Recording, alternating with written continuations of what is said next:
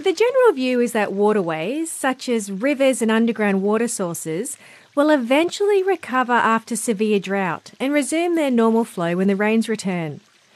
But new research from Australia pours cold water on that theory.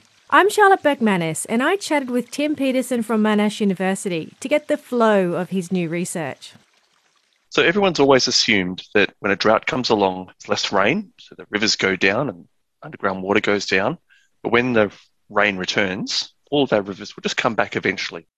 We looked at lots of water catchments across Australia that were severely impacted by a drought, and we found out that 100 millimetres of rain before the drought would have produced more stream flow than the same 100 millimetres after the drought. So less rainfall is being funneled into the rivers after the drought. And importantly, it's not just catchments are taking a long time to recover, they appear stuck in this sort of low stream flow behaviour. If these rivers are not recovering because the rain is not going into the rivers, where is the rain going, do you think? yeah, we wanted the same thing. And we, we looked pretty carefully at, thought about where there's only so many number of places it can go. And then looked at some groundwater data and it didn't seem to be going there. So the best evidence at the moment is that the trees are able to hold onto this rain more tightly than they did before.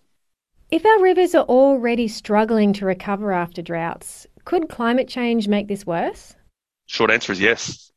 This would mean, for example, that could become more likely that catchments would shift into this low state and less likely to recover. And you know, I'm speculating now, but if there are a series of droughts, it may get more and more difficult to ever recover. As we know, Australia is a very large country. How big was your study site?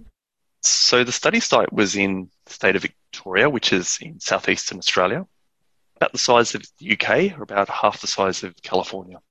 Is this an international problem with catchments, or is it something that's just impacting Australia? One of the first things for this non-recovery is seeing a shift or change in behaviour during the drought. And this change in behaviour has also been observed in California and Chile and China. Those three countries seem to have the first requirement. And if hopefully someone studies what is happening after their droughts, we can learn if this is a worldwide issue. There is some hope. So when we looked at a very severe but short drought in 1983, some catchments had this change of behaviour, but all of them eventually recovered. The one third of catchments that have not recovered now probably will. We just don't know when they will or what the drivers are now. From the theoretical work, we think there'll be some threshold has to be crossed before they will recover. So, for example, like a really wet year or two. Tim Peterson from Monash University with the mystery of the missing water there. And that work was published in the journal Science. Music in the programme is sponsored by Epidemic Sound, perfect music for audio and video productions.